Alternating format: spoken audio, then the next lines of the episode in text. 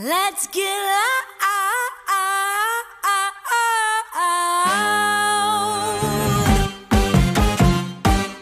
Let's get loud. Let's get loud. Turn the music up. Let's do it. Come on, people. Let's get loud. Yes, Let's get loud. I am here to tell you that together we are unstoppable. During this season, my goal is to provide you with stories from amazing women and business owners, which will help you to adopt, grow, and exercise that entrepreneurial spirit and mindset that already exists within you. I hope these stories allow you to learn, scale, and become more resilient. I hope they can show you how to build your dreams and open doors. Remember that you already are exceptional and you deserve to sit at any table you desire to be in. You were meant for greatness. So let's get loud. Own your today, own your story, and let's build together a better tomorrow.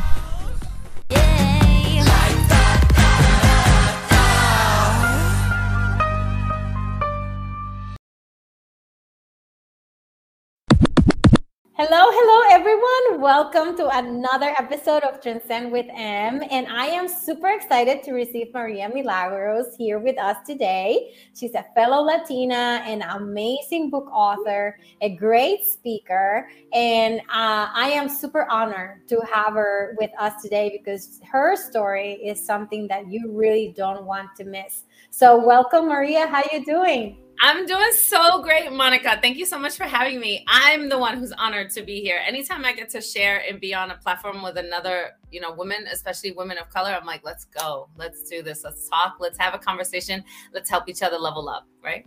Definitely. And I think your story, um, it's one that really people can dive in and have so many lessons that they can learn from. So I don't want to give anything up. So I'm just going to open up with the question that I asked at the beginning of this podcast. Who is Maria Milagros and how did she got here? I listened to your podcast. So I've heard this question over and over and over. And I thought, how do I answer that in a time constraint? like how and these women so beautifully answer these questions. And i said i don't even know how they do that because i feel like you have six and a half hours for the intro right? It's like that. Um that's amazing. that's how i feel. I'm like how do we condense who we are into such a short package you know? Um but I, I will say this. I have decided this is how i decided from listening to your podcast. I'm like i have to figure out how to answer this question. This is what i've decided.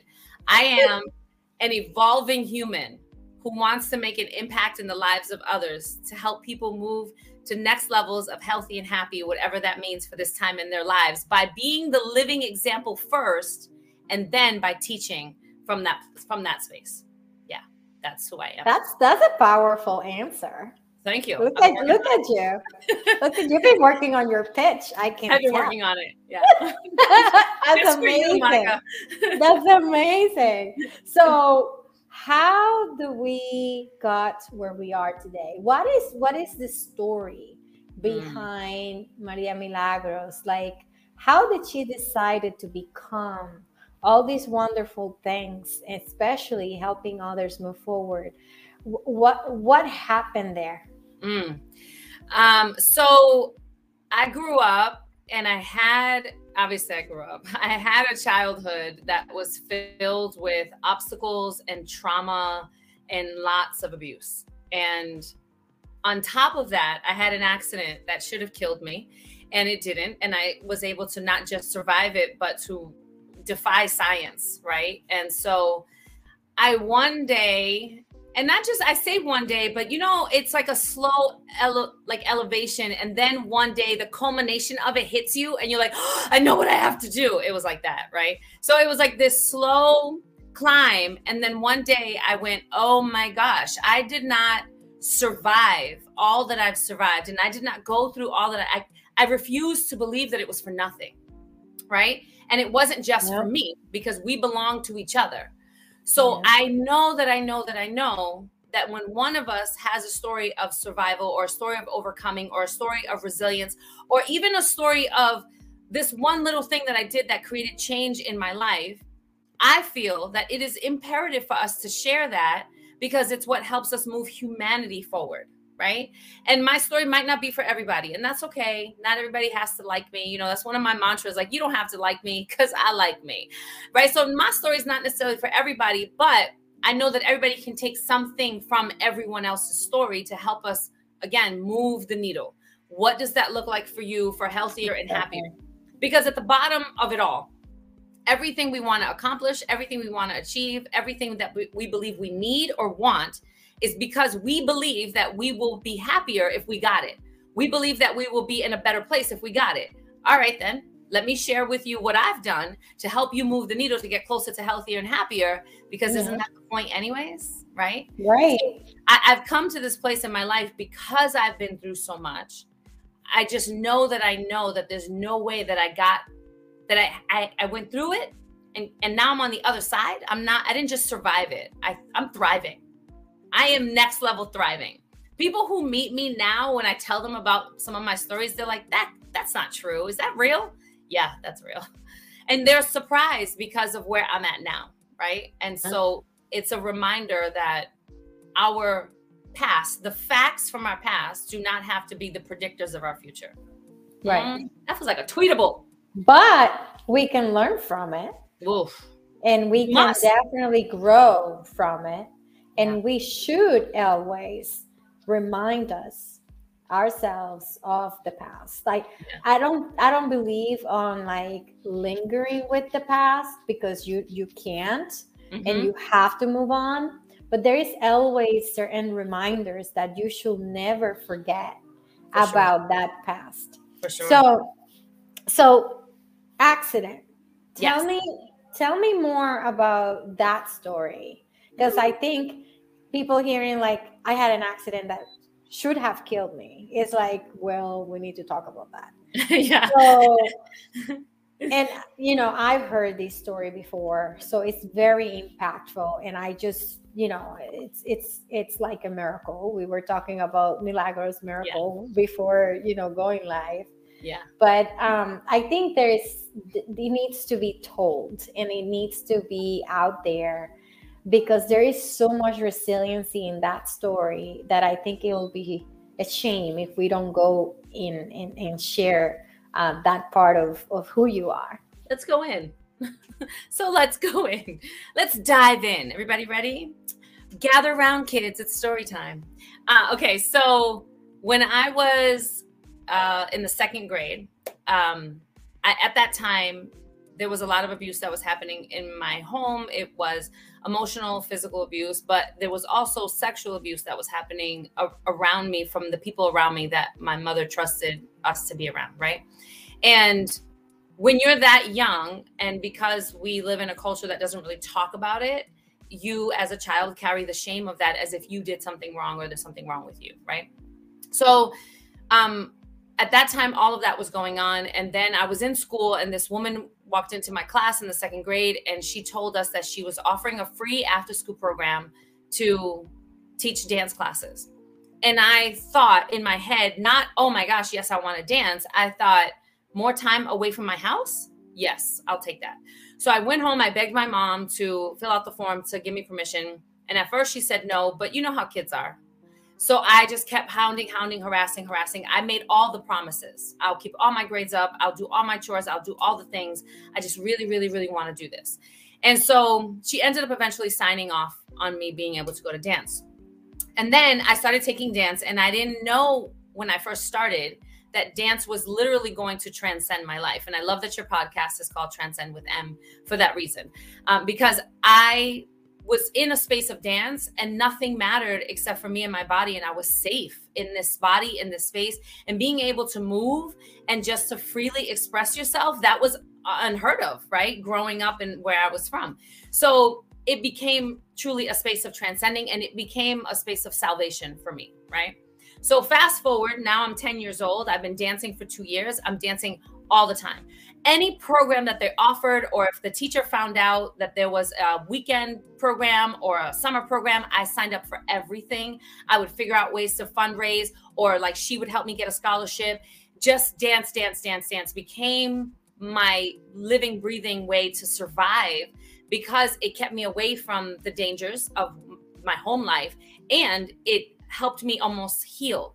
I didn't realize that until I got much older that there was a lot of healing that was happening in being with my body, but it did. It helped me heal. So I'm 10 years old. It's during a summer program, and we're out on the front stoop of the building. And the front stoop is what you would call like a porch. Some people don't know what that means. When I say stoop, they're like, "What's a stoop?"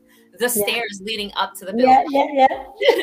so we're we're all eating on the stoop, and we're having our lunch during the summer program. And a bunch of these neighborhood kids that were from my block were coming up to the basketball court because the school we were at had the only basketball court for miles, right? Like around, I grew up in the Bronx and everything was scarce.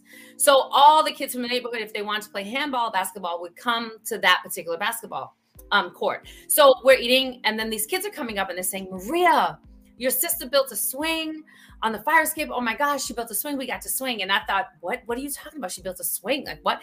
Like kids after kids after kids. Oh my gosh, your sister built a swing. So I couldn't, it was the first time that I couldn't wait to get home because I wanted to hurry and get home and sit on a swing. Now, that might sound weird to some people, but again, I grew up in the Bronx and we couldn't go to the park up the street for a couple of reasons. One, even during the daytime, going to the park was just a dangerous place, right? It didn't matter daylight, nighttime. It was just a dangerous yeah. place for your physical safety.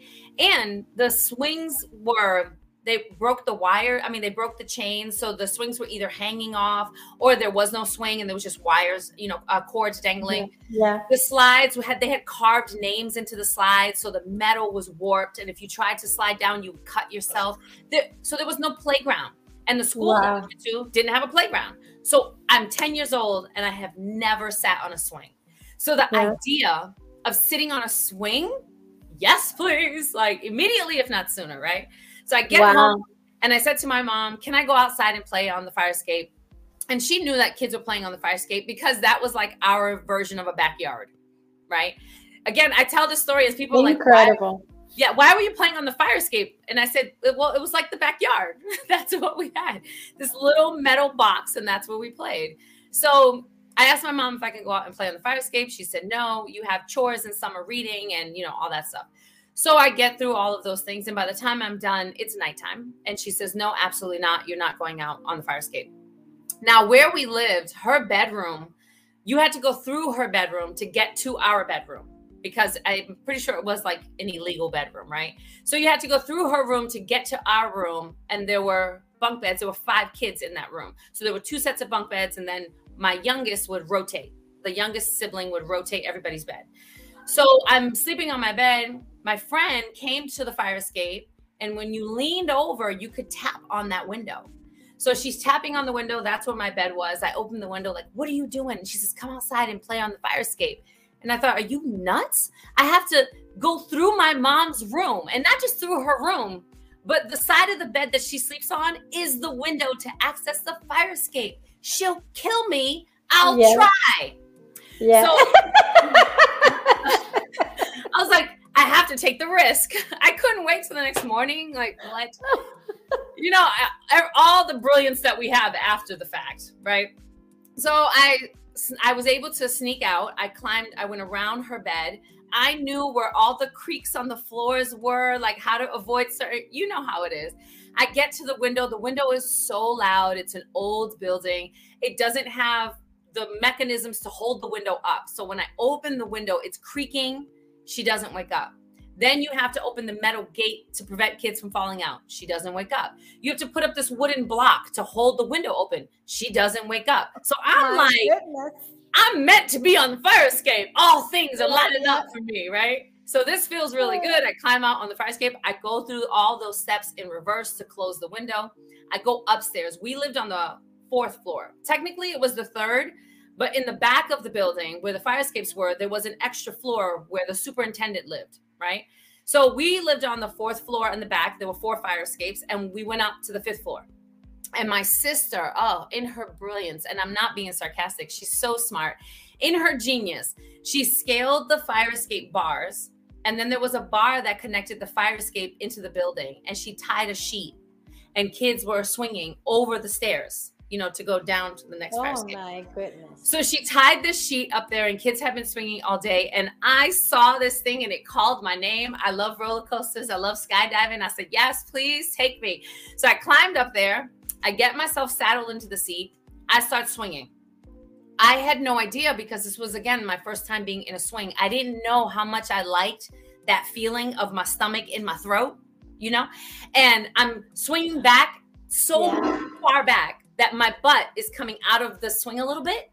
It's it's one of my favorite things to do, right? Because that then you know you're swinging, like you are living fully. So my Yeah. friend says she's gonna go in and get lemonade. So she goes into the apartment to get lemonade. I'm swinging, and it was And this is all at nighttime.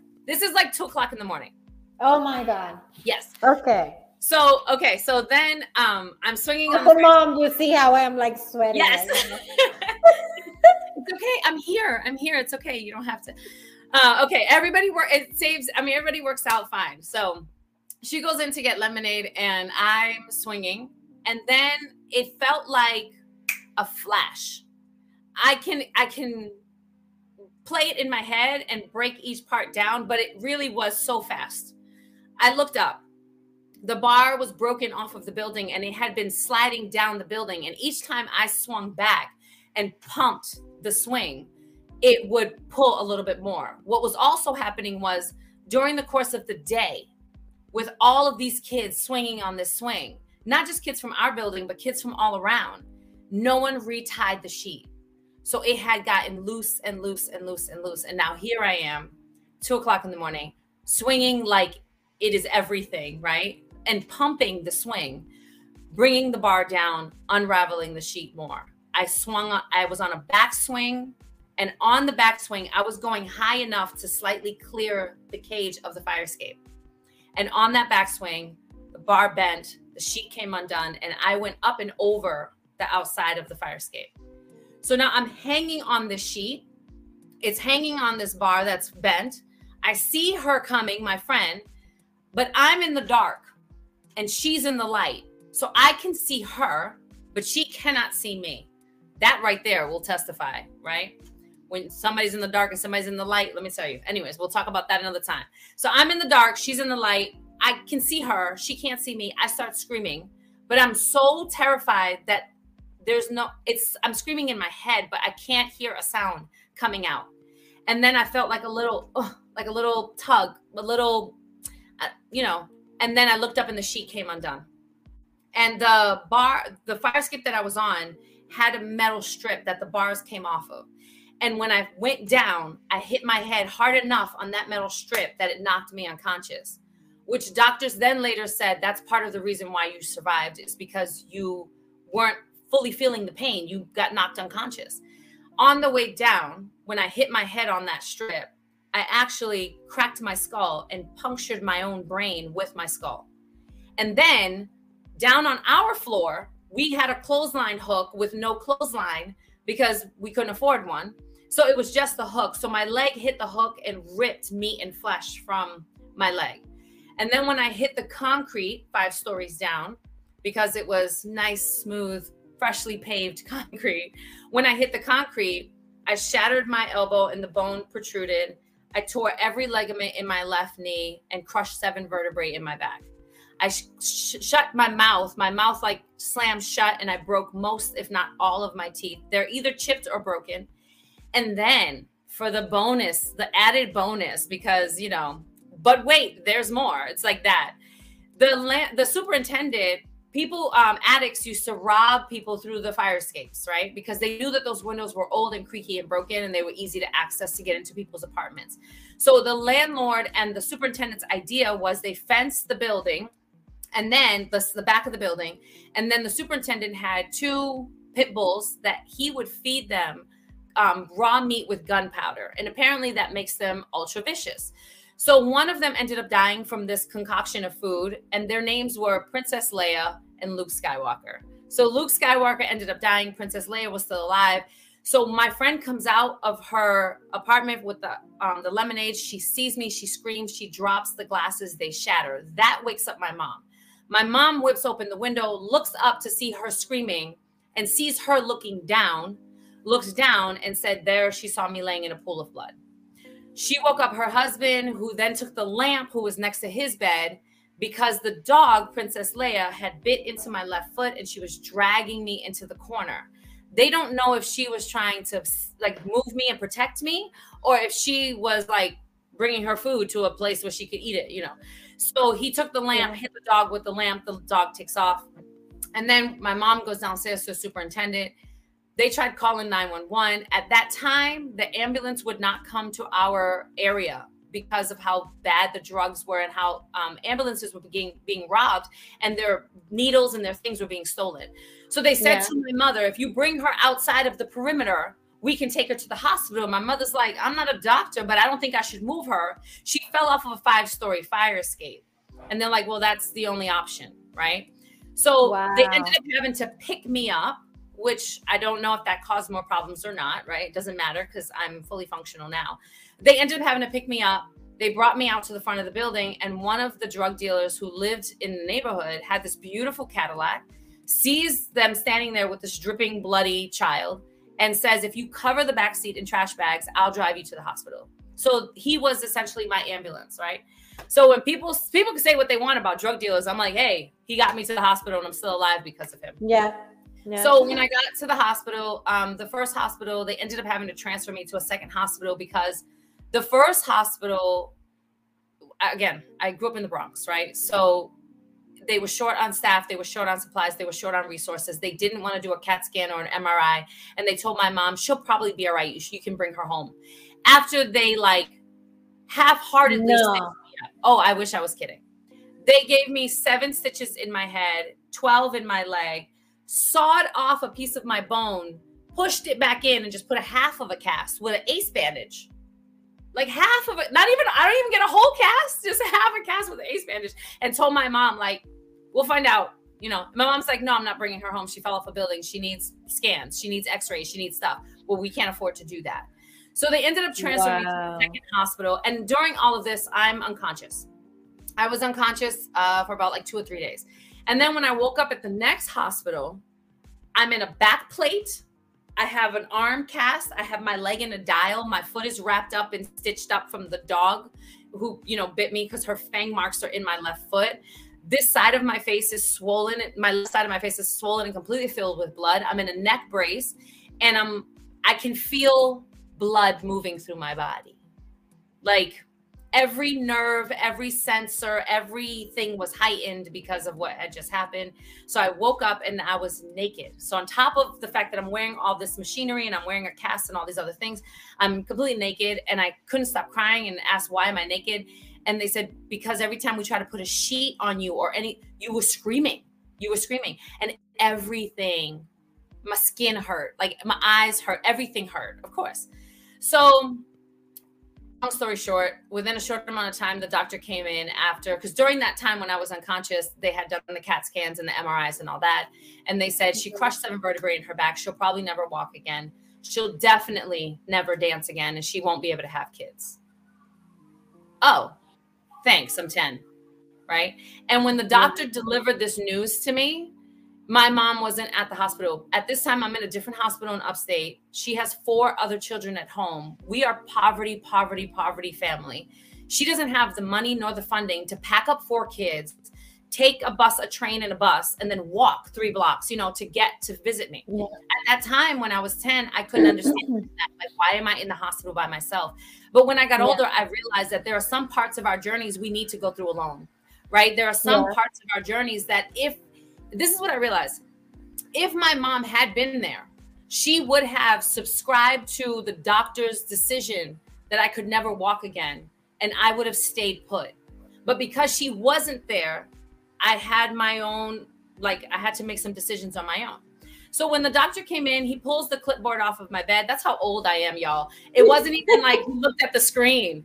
He pulled the yeah. clipboard, you know, old fashioned handwriting he read he read it out loud to me and said you're probably never going to walk again you're definitely never going to dance again and you won't be able to have kids he put the clipboard back and he walked out of my room i'm 10 years old laying in a hospital unable to move filled with all the stuff and i've just been handed this sentence for my life yeah i don't think so so i at first it wasn't, yeah, I don't think so. I cried and I cried.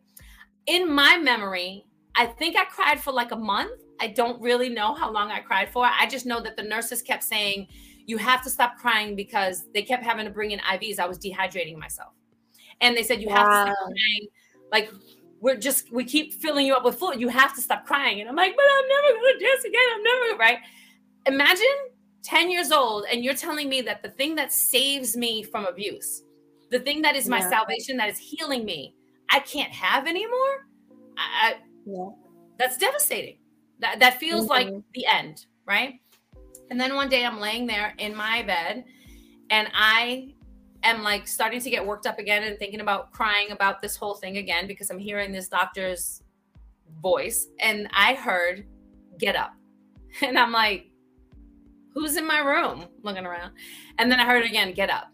And I thought that's adorable because I can't move. Get up.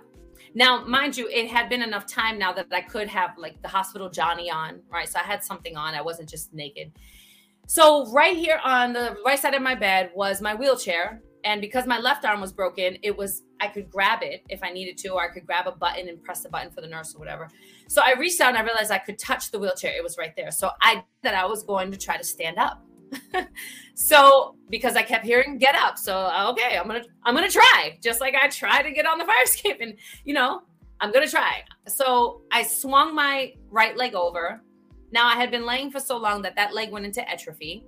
I had to drag my left leg over because I'm wearing that machine dial for my knee because at that time they didn't do knee surgeries like they do today, right? Today they go in, they punch in three holes, zit, zit, zit, you're done and you're like the bionic woman. Back then it was good luck and God bless, we hope it heals, right? So I'm wearing this kind of device machine. I got this back plate. I have a neck brace. My arm is in a cast. And I'm dragging this thing over and I'm trying to roll onto my side wearing a back plate, trying to stand up. And I did. I stood up. Girl, Monica, you don't even know. I thought I was to take off running. And I could not even hold myself up. So I just collapsed into the floor because the wheelchair was not locked and it just rolled away from me. And I just like, bam, into the floor. No, I'm wearing all this stuff. So I'm heavy and I'm like laying yeah. on the floor. I can't roll over. I can't move. I can't get up. I'm just, I'm laying on a really cold hospital floor. I'm like, all right, this is what we're doing. So the nurse comes, oh my God, Maria, did you fall out of bed? And I said, no, I'm gonna walk again. And she said, oh, don't, don't say that to yourself. Don't tell yourself that. It's not gonna happen. You're not gonna walk again. So she had to call a second nurse. They put on their little back braces. They have to roll me over, pick me up, do this whole thing, right? Because keep in mind, I'm wearing all of this stuff. They put me back in bed, yeah. they take my vitals, whatever. They feed me, I eat. When they leave, because I'm hard headed, I'm like, let's try it again because I'm pretty sure they would have locked the wheelchair this time. Yeah. no. Well, you are you are 10 and you're just yes. gonna do what you want to do. That's right. That's right. And no, the wheelchair was not locked. So mwah, I kissed the floor. And I lay there until the next shift nurse comes. And the next shift nurse comes in and she said, Oh my God, Maria, did you fall uh, out of the bed? And I said, No, I'm gonna walk again. And she said, Oh, don't don't do that. Don't set yourself up for failure. Don't tell that to yourself. That's not gonna happen. So she calls the second nurse, they put on their back braces, they come, they flip me over, they do the whole bit, they put me back in bed. And in the morning, I wake up, and what you think I did? Girl, I pull my leg over, I get the other one, and I'm like, this time they locked the wheelchair. No, they didn't. why why can't they just get the clue and lock the wheelchair nope so i kissed the floor and they came in oh my god maria and a couple of times every time it was a new nurse she would do the oh my god did you fall out of bed? And i would do the no i'm gonna walk again. And she would do the don't tell that to yourself. Don't do that yeah. to yourself. Right? And i get that they were trying to protect me. I'm doing air quotes yeah. protect me. Right? I get that. But sometimes other people's stories are not meant to be our stories. And their input yeah. is unsolicited. Right? I knew what i needed to do. I needed to dance again period. So yeah. we did this for three four times a day. And it just got to the point monica where the nurses would show up with their back braces on. Because they, they already knew maria's gonna be on the floor. Like she's gonna be and i'm like hey ladies. And they're like i just smell this girl. So they flip me over put me out back on the bed. So finally, after like two and a half weeks of that, they're standing outside of my room. They're arguing. The nurses, the one of the nurses and the doctor, they're arguing. And the doctor says, I will not sign for her to go to physical therapy because that spine will not walk again. And she said, okay, then here's what we're going to do. Every time she's on the floor, which is a couple of times a day, I'm going to page you and you're going to put on a back brace and you're going to come pick her up off the floor because we can't keep doing this. And she's not giving up. So he stormed into my room. He was so mad. He stormed into my room, took my clipboard off of the end of my bed, signed the, the physical therapy paperwork, threw it on my bed, and said, Don't say I didn't tell you so. And then he stormed out. And as he's storming out, I'm like, Thank you. And the nurses are like, Oh, thank God, because we can't keep doing this so the physical therapy started at first just in my bed. They would come in, move my joints, you know, move my muscles, whatever. Then they ended up taking me over to another facility where I would have to do all these things to try to like hold up my own body weight and blah blah. I lived in that hospital and another. Ho- they ended up transferring me to another rehab hospital for almost a year, learning how to walk again.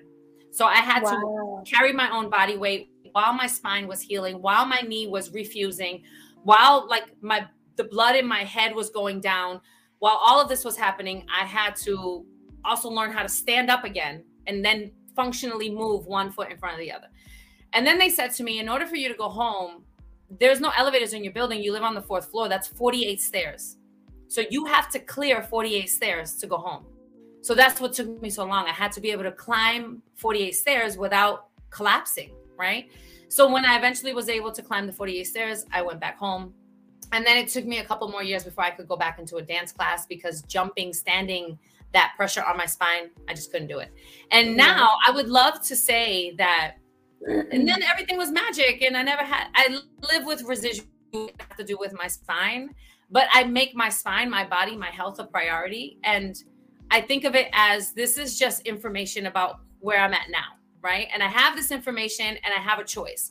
I could either whine and complain and do nothing and live my life in a wheelchair, or I could kind of I hate to say suck it up because it's not really that. It's more like a mindset shift, right? I can honor where I'm at right now, accept and honor where my body is, make decisions yeah. accordingly, and then live my best life and dance every day. And I dance every day. I'm not kidding when I tell you I dance every day. There's not a day that I've seen you dancing, so. I can attest to that. Yes, that if I don't move my body every day, because like you said at the beginning, we do have to keep an eye on the past because there is something really powerful about honoring what was, right?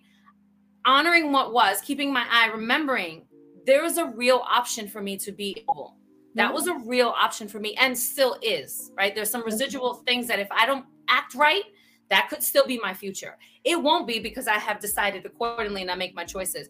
But I keep my eye on the past and I'm dancing into my future, right? As I'm making sure that in this present moment, I'm doing what I need to do. The other thing that the doctor said was that I would never have kids. I had a daughter. Not only did I have her, but when I first found out I was pregnant, they all lost their minds all my doctors and all the specialists lost their minds. They recommended that I terminate the pregnancy because they said your body, your spine won't be able to handle this additional weight. The way your spine is already twisted and contorted, it's a miracle alone that you're walking. Why are you going to add all this extra weight to the front of that, pulling on your spine in ways that your spine just can't handle? I'm like, ah, whatever. I'll try. right. So I ended up um, firing a couple of my doctors because I'm like, if you can't align with my story, you're not in my circle. I can't have you around me. And then got a midwife, and we had some real hard conversations about what that would look like. I made sure that I did. That's when I started doing yoga. I started learning about breathing, and I really started dropping into and honoring my body and the miracle that I was participating in in helping my daughter grow in my body. They said that I would mm. probably end up on bed rest. She was a week late they said that I would be mobile while I was pregnant. I taught dance until I was seven and a half months pregnant. And the only reason why I stopped teaching dance is because the dance program ended. Right. Like, and so I, I, we are the determiners of our stories. Yes, mm-hmm. we have to mm-hmm. honor what is. Yes, I have to accept that my spine is not like your spine. Right. And I have to mm-hmm. honor every morning I have to lay down for 20 minutes on something called a Denneroll, and I have to put a curve in my neck and in my lower back because if I don't, I will be in pain all day. That's my life. And you know what? I honor it. Mm-hmm. And I have to be intentional about carving out time to do that for myself because if I don't, I know the opposite. I know the opposite and I refuse to live that way. I refuse right. to believe that I've been through so much to live a life halfway, to live a life, you know, like like a mundane life, to live it just enough. Oh, it's good enough. No, I refuse. I refuse to believe that that's. I refuse. I absolutely refuse. Hence why I'm dancing. yeah. Oh, that's amazing. And and what I, you know, I'm without words because I've I've heard your story, but not in so much detail. Yeah. And I think, you know, sometimes we complain about the smallest things, right? Like, oh, I'm tired. Oh, I'm this. And then you hear stories like yours where like you can't allow yourself to think about your body, your mind, you know, that way because this is one life, one life that you have to live. That's right. This is all you got. So, yeah. what are you going to do with it? Like, are right. you going to feel sorry and just go to a corner and not trying your best every single day? That's right. Or are you going to try live with the consequences, learn from them, yes. and then try to try to empower others to do the same and i think that's kind of like you know what what we can learn from you that even though you were told at 10 years old that you have this life sentence at that moment in time not only were you alone but also you know, with basically, I, I don't think at that time, and you correct me if I'm wrong, you were thinking about the kids, but more about the no. dancing, right? Yes. But yes. Kids, I wasn't thinking about kids. I'm a kid. I'm a kid. I was like, I'm okay with that, you know? and at that time, I was like, I don't even know if I want kids, right? Yeah, yeah, yeah, yeah, yeah. yeah. But I think, you know, just, just having something that you love so much and fight for it mm-hmm. regardless if you're 10, regardless if you're 15, right. regardless if you're 25.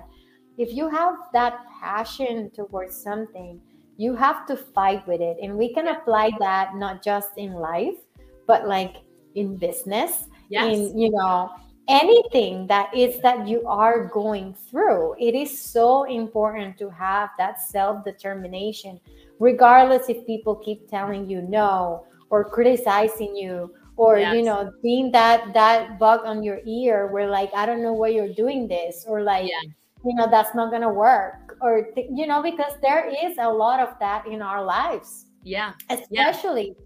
from the people that we love the most right so it comes from places that we wish it wasn't there yeah. but i had the pleasure of meeting your daughter last year and I think it was such a beautiful thing to see you both enjoy each other and actually support each other in like different walks because you were speaking and she was there just like supporting mom, right? Yeah. Um how has that journey been where you were told, well, you are not going to have any kids, and you're like, well, I'm going to have this kid?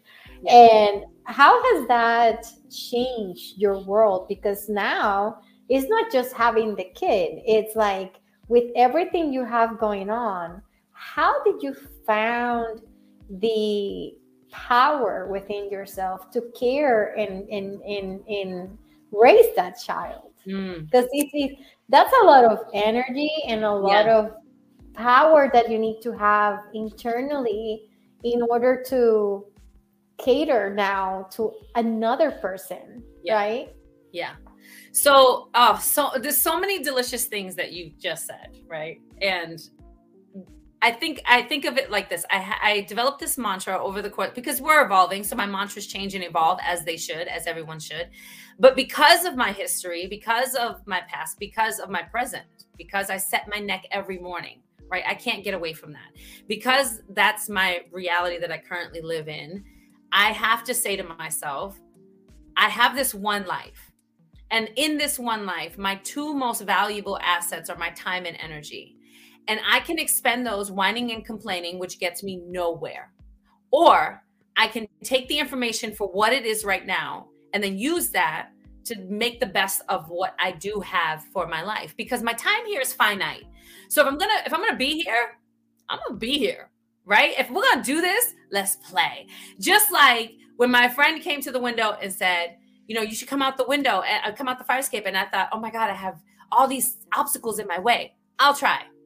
When I'm laying in the hospital bed and I hear this voice saying, get up, and I'm looking at myself like that doesn't feel real, I'll try. Right. And it was that like I found out I was pregnant and I'm like, yeah, I want this baby. Let's go. I'll try. And it's not just try, it's I'm going to try again and again and again. And it's that need, that continuation of showing up. Right.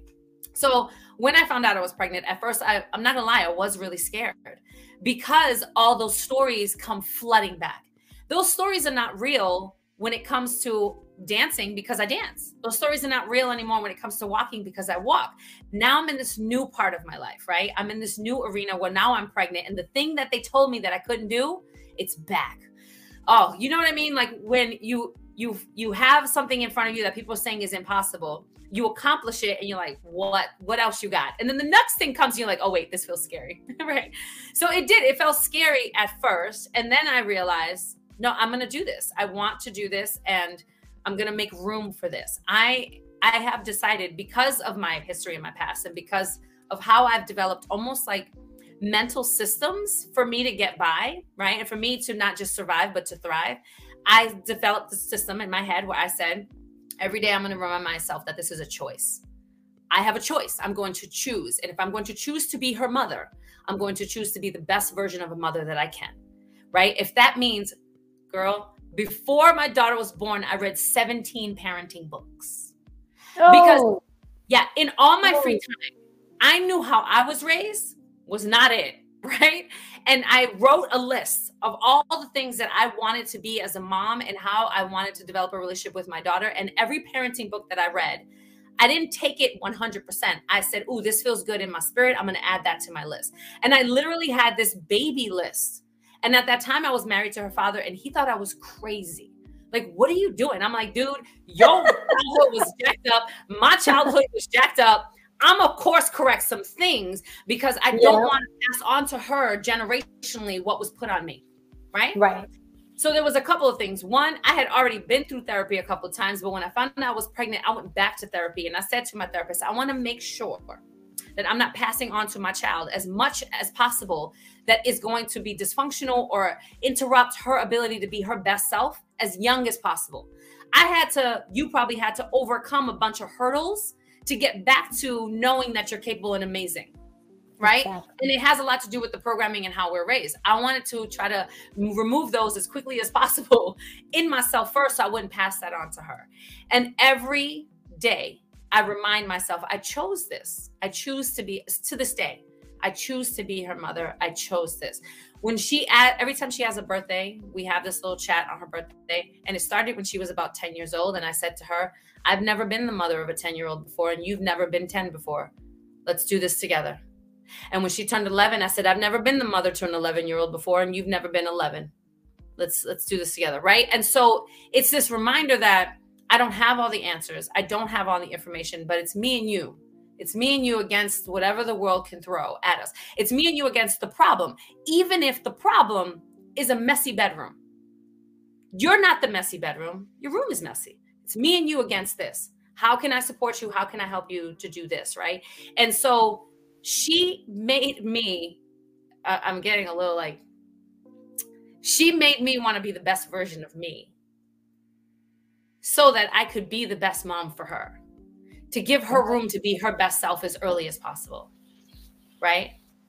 And so, just like committing to taking care of my body, I choose yeah. to commit to my daughter like that. Right. And I missed the mark. I missed the mark. There are days where I skip my neck or my setting of my neck and my back, and then I feel the residual effects of that. And I'm like, I am never doing that again. There was a time where I yelled at her and I had taught her that no one gets to yell at you and I missed the mark. I was frustrated. I wasn't taking care of myself. So I came out and talked to her in a way that she did not deserve. And she turned to me in her brilliant little eight year old self and said, You will not yell at me because you told me that nobody gets to yell at me. And it checked me. And I thought, first of all, thank you because I feel like I'm doing a good job. If my eight year old can turn to me and say, Don't yell at me, because you taught me that no one gets to yell at me. I said, Oh, I'm going to go ahead and lock myself in the bathroom and take a long shower and do some meditating and reset myself because you deserve better. Right. So it was an opportunity, me missing the mark was also an opportunity for her to stand in her power and for her to remind me of who I said I was going to be. Right. Mm-hmm. So I missed the mark. I missed the mark at, with as parent. I missed the mark in my business. I missed the mark with my health and my body sometimes. And that's that's life. And then the question is though, what are you going to do then? Are you going to keep spiraling? I remember I read this this quote that said, "When you have a flat tire, do you get out your car and slash the other three? No, you fix the flat tire. But in life, we tend to like, oh, I missed the mark. And then we let ourselves spiral. Why do we do that? Honor the fact that you missed the mark. Honor the fact that you're a whole human. Honor the fact that you probably had a bad day. You didn't take care of yourself. You you dealt with a lot of crazy traffic and you know you are not good in traffic. Honor that. And then what are you going to do to take care of yourself so I'm going to take that in. That's right. You know what I'm saying?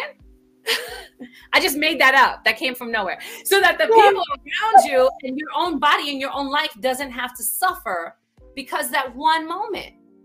Right? And so like that's how I I choose to live my life as much as possible. Right? And when it comes to the fall, I call it the fall of 88, right? Because it was like falling, not winter, spring, summer, fall. It happened in the summer. So, but I think about the fall of 88 all the time. And I say to myself, I say to myself, I'm sorry I'm laughing, but it's just because I, you know, it's like ah, that kind of fall. And I wasn't even screaming, I wasn't conscious. So, so I think about the fall of 88 all the time. And I'm like, so what are you going to do now? You've overcome that. Why are you making up excuses? You've overcome that. Why are you playing games with yourself? You've overcome that. Why aren't you taking risks? You've overcome that. And I use that as a very pivotal thing for my life to help like edge me, move me forward. Right. And so I, I like to say to people, I shouldn't have to push you off a building for you to, and you have to learn how to walk again, for you to understand and appreciate how valuable your one life is. Nobody should have to do that. I did it for you. You're welcome. I took the leap so that you could all learn the lesson the hard way. So now we can learn from each other from from my, from this story. There are so there's so many things. One, when you hear that inner voice calling you to get up and to get out of your own way, you need to get up and get going, right? And I would love to say that I once I got going, it was fine. No, no, I was in excruciating pain for almost a year. It that was massive amounts of pain that I put my body through in order to get to the other side. And sometimes we have to go through pain moments to learn, to grow, to evolve. But the question is pain is temporary. Suffering, suffering is something that we choose to participate in and we make it longer than it needs to be, right? When I got to a point in my body where I was like, let me let me tell you again. Oh, hold on, I'm gonna back up. There was a point where I gained weight and I knew that my spine couldn't handle it. And I was just having a, I was in a dark time in my life, right? And I had gained some weight and I was in pain all the time and I was having pain in my neck and I started doing this thing where if I turned my neck just to look at something on my side, I was getting like whiplashes. So when I went in and had it investigated, they said you're creating small slices in your spinal cord because when I gain weight as a Latina, thank you mom, I gain it in my hips and in my butt. So the weight pulls on my spine so my spine is being pulled in a way that it it can't because it's not a healthy normal yeah. spine, right? So it's being pulled in a way which shifts how what's happening up top and my top vertebrae was so close to my spinal cord it was creating small slices just from turning my head. So something that everybody else takes for granted I could not do because it was sending me into all this pain. So when I went back to the hospital they said listen you have two options. You can either have the surgery which has only been done four times and never successfully. So, no, thank you. Wow. Or you can lose weight and really start taking care of your body. Like, you have to get kind of serious about taking care of your body. I'm going to go with door B. I'm going to go with that option because I, I don't believe that I'm going to put myself under a knife when you're telling me that it's never been successful. The other alternative, actually, there would have been three options. One is the surgery that has never been successful. Two is to take care of my body in new ways and to really carve out time to make it a priority. And three was to just end up in a wheelchair. One and three were not options. Okay, so then I got to cry about it. I had my little pity party. And here's the thing about pity party, girl the music is lame, the chips are stale, and the balloons are deflated. It's the it's the it's the wackest party you could go to. Okay. So I was like, why am I here at this sad, sad pity party with balloons on the floor and this lame music? I'm out. I'm going to go all the way in on option two. And when we make a choice, I choose it fully, right? You make a choice, you choose it fully. And it might look like creating adjustments in your life, it might look like asking for help. what? Yes, especially Latina women. My God. That doesn't have, happen in our culture. Yeah. Nope. We have pride. Yep. That prevents us from living our best life. And mm-hmm. that pride is from an old program. And if we want to create changes in our lives and in our children's lives, we have to model that, right? We have to do it first and be the example. Our greatest teaching tool is our example. And then we can say to our children, oh, this is how you do it, right? And so I know that when I choose it and I go fully in, I'm watching my daughter now. She's 16 years old. And she's like, I've made this decision. And I was like, okay, what you gonna do about that? And then I watch her and I was like, ooh, she went all the way in at 16. That's it's so rare. Now she misses the mark. We all do, right? We don't always do it 100% of the time, but she has that capacity. And one day I said to her, How do you do that? How do you? And she's like, Because you do it, mom. And I watched you do it over and over again. And I thought, Oh, yeah, yeah, I could run my mouth all I want. She's going to learn more from my example than she is from me just saying things. So exactly. if I if I want a different life, I have to be the catalyst for that. If I want to be healthy, I have to be the catalyst for that. If I want to be able to dance every day, I have to be the catalyst for that. Right? Absolutely. Yeah. It's like, you know, we always say be the change you want to see and lead by example. It's just simple as that. It's, yeah. People don't say it because it's it's a saying and it, it is true. It is yeah. true. Like I was so I my daughter is 11. Yeah. Turning 11 actually. In um, such a fun age. I've never never volunteered school not not for me. Not for me. Yeah. I'm, I'm not that mom. yeah. But the other day, I got an email from the principal of their school saying, you know, uh, your daughter is on the leadership team. She's always she always wants to be involved in, you know, and she has announcements. She does the announcements in the school and all of that. And they were doing uh, a drive for Thanksgiving.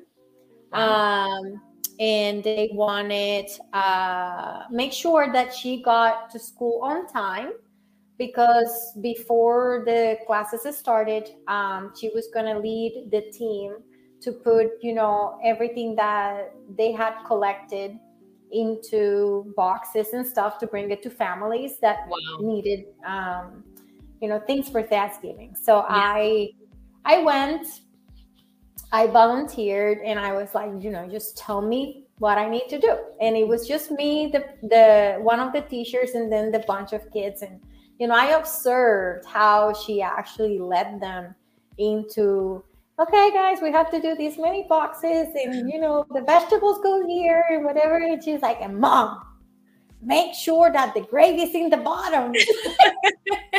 And i'm like okay okay no problem. So you know we finished the whole thing and whatever. And then i was like okay well just have a great day. It was like 40 minutes. It wasn't anything crazy.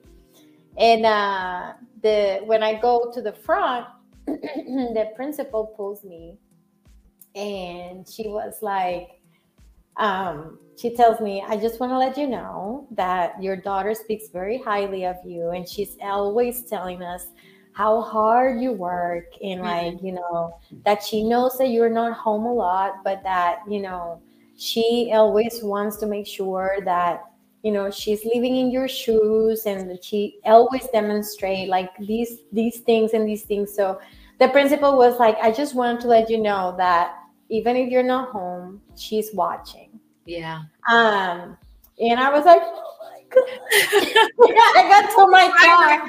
I was like, I'm going to my car, and I was like, because I always feel so guilty that I'm never home to cook dinner, right? Like I, I stopped being that mom that cooked dinner like a year and a half ago when yeah. I, you know, took more responsibility and. Um, but she understands that everything we do we do it one to become better two to the better of others and third because we want to rewrite the narrative that's right that you know we don't want to walk the same walk as our parents or our grandparents because we want to improve the future of yes. our family yes so yes.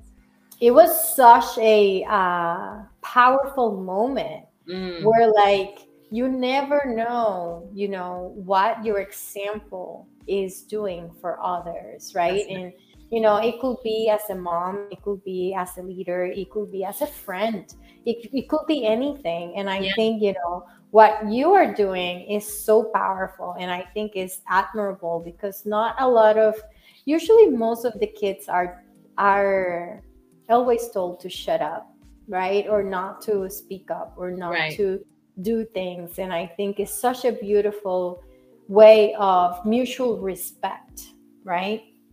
So, and I know you do that with everybody around you. Uh, yeah.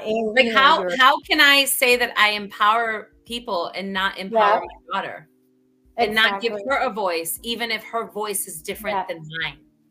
Correctly. Right? Yeah, I have to give her room. Correctly. Yeah. So it is it is so amazing to like experience that like seeing other people doing that because i think when i heard you speak for the first time i was like oh, she's as real as she gets and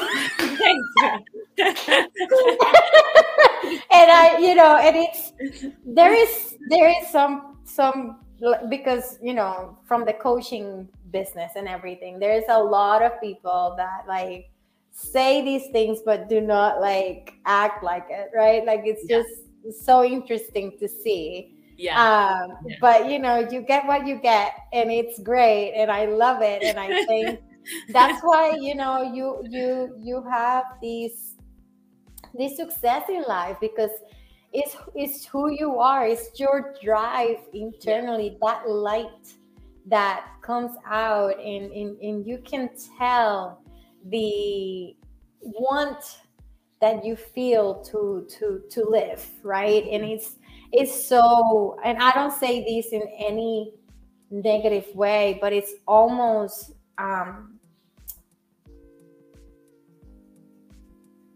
it's almost like a little and i don't know how to say that word correctly say it in spanish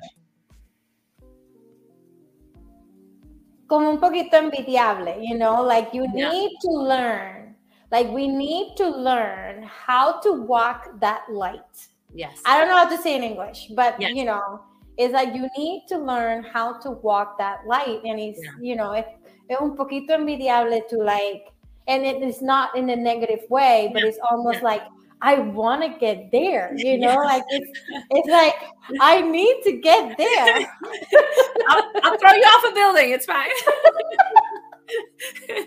no, I, I, I get I do understand what you're saying, and I recognize. I remember I was talking to this woman a couple years ago, and she had asked me to fill out this she was doing an interview and she had asked me to fill out yeah. this questionnaire and she said what are some obstacles you've overcome and i'm like oh how many pages do you have right? so I just like I kept it to the basics, like emotional abuse, sexual abuse, physical abuse, fell off a five story building, right? Like just the basics. I didn't even add like divorce and all the other things. I just put those basics. She's like, "Oh my god, you've dealt with so much disadvantage." And I thought, "Oh, I don't I don't see it that way." And she's like. "How could you not see it that way?" I said, "Because I've come to a point in my life where and I'm sure there was a time where I saw it as a, dis- a disadvantage, but I've come to the point in my life where I believe that everything needs to be honored, right? Mm-hmm. And so I had the advantage of being having to go through that, and I know my body like it, like no. Like I don't understand how other women don't know their body this way, but they haven't been through that. we need to have a session. I don't know if I know right? my body enough. Listen, and I I know I catch myself so fast if I'm if I'm even thinking something that is not in alignment with my core values, my other self is like, "Girl, you better get right." And I was like, "Oh, I'm sorry." And it happens so because of this practice. And I'm like, I know that's because all of those I've had these advantages of having yeah. to overcome huge obstacles, and in overcoming them, I've realized, "Oh, I got this. I could do this." Right. Yeah. And again, we don't have to fall off of buildings and have to deal with all the abuse in order to get to this place. You just have mm-hmm. to honor the fact that one, those are real. And yeah. if you need to find a way to work through them in therapy or whatever you have to do, please go do that for yourself. And then honor the fact that you did, in fact, overcome them. You have mm-hmm. overcome 100 percent of your worst days. That is something that I tell myself all the time when I start to get a little doubtful. I'm like, oh no, girl, you've overcome 100% of your worst days. You had to learn X, Y, and Z again. You had to relearn how to love yourself. You had to, right? And so this constant reiteration of where we are and the fact that we've been there, did that, got a t shirt, gave it back.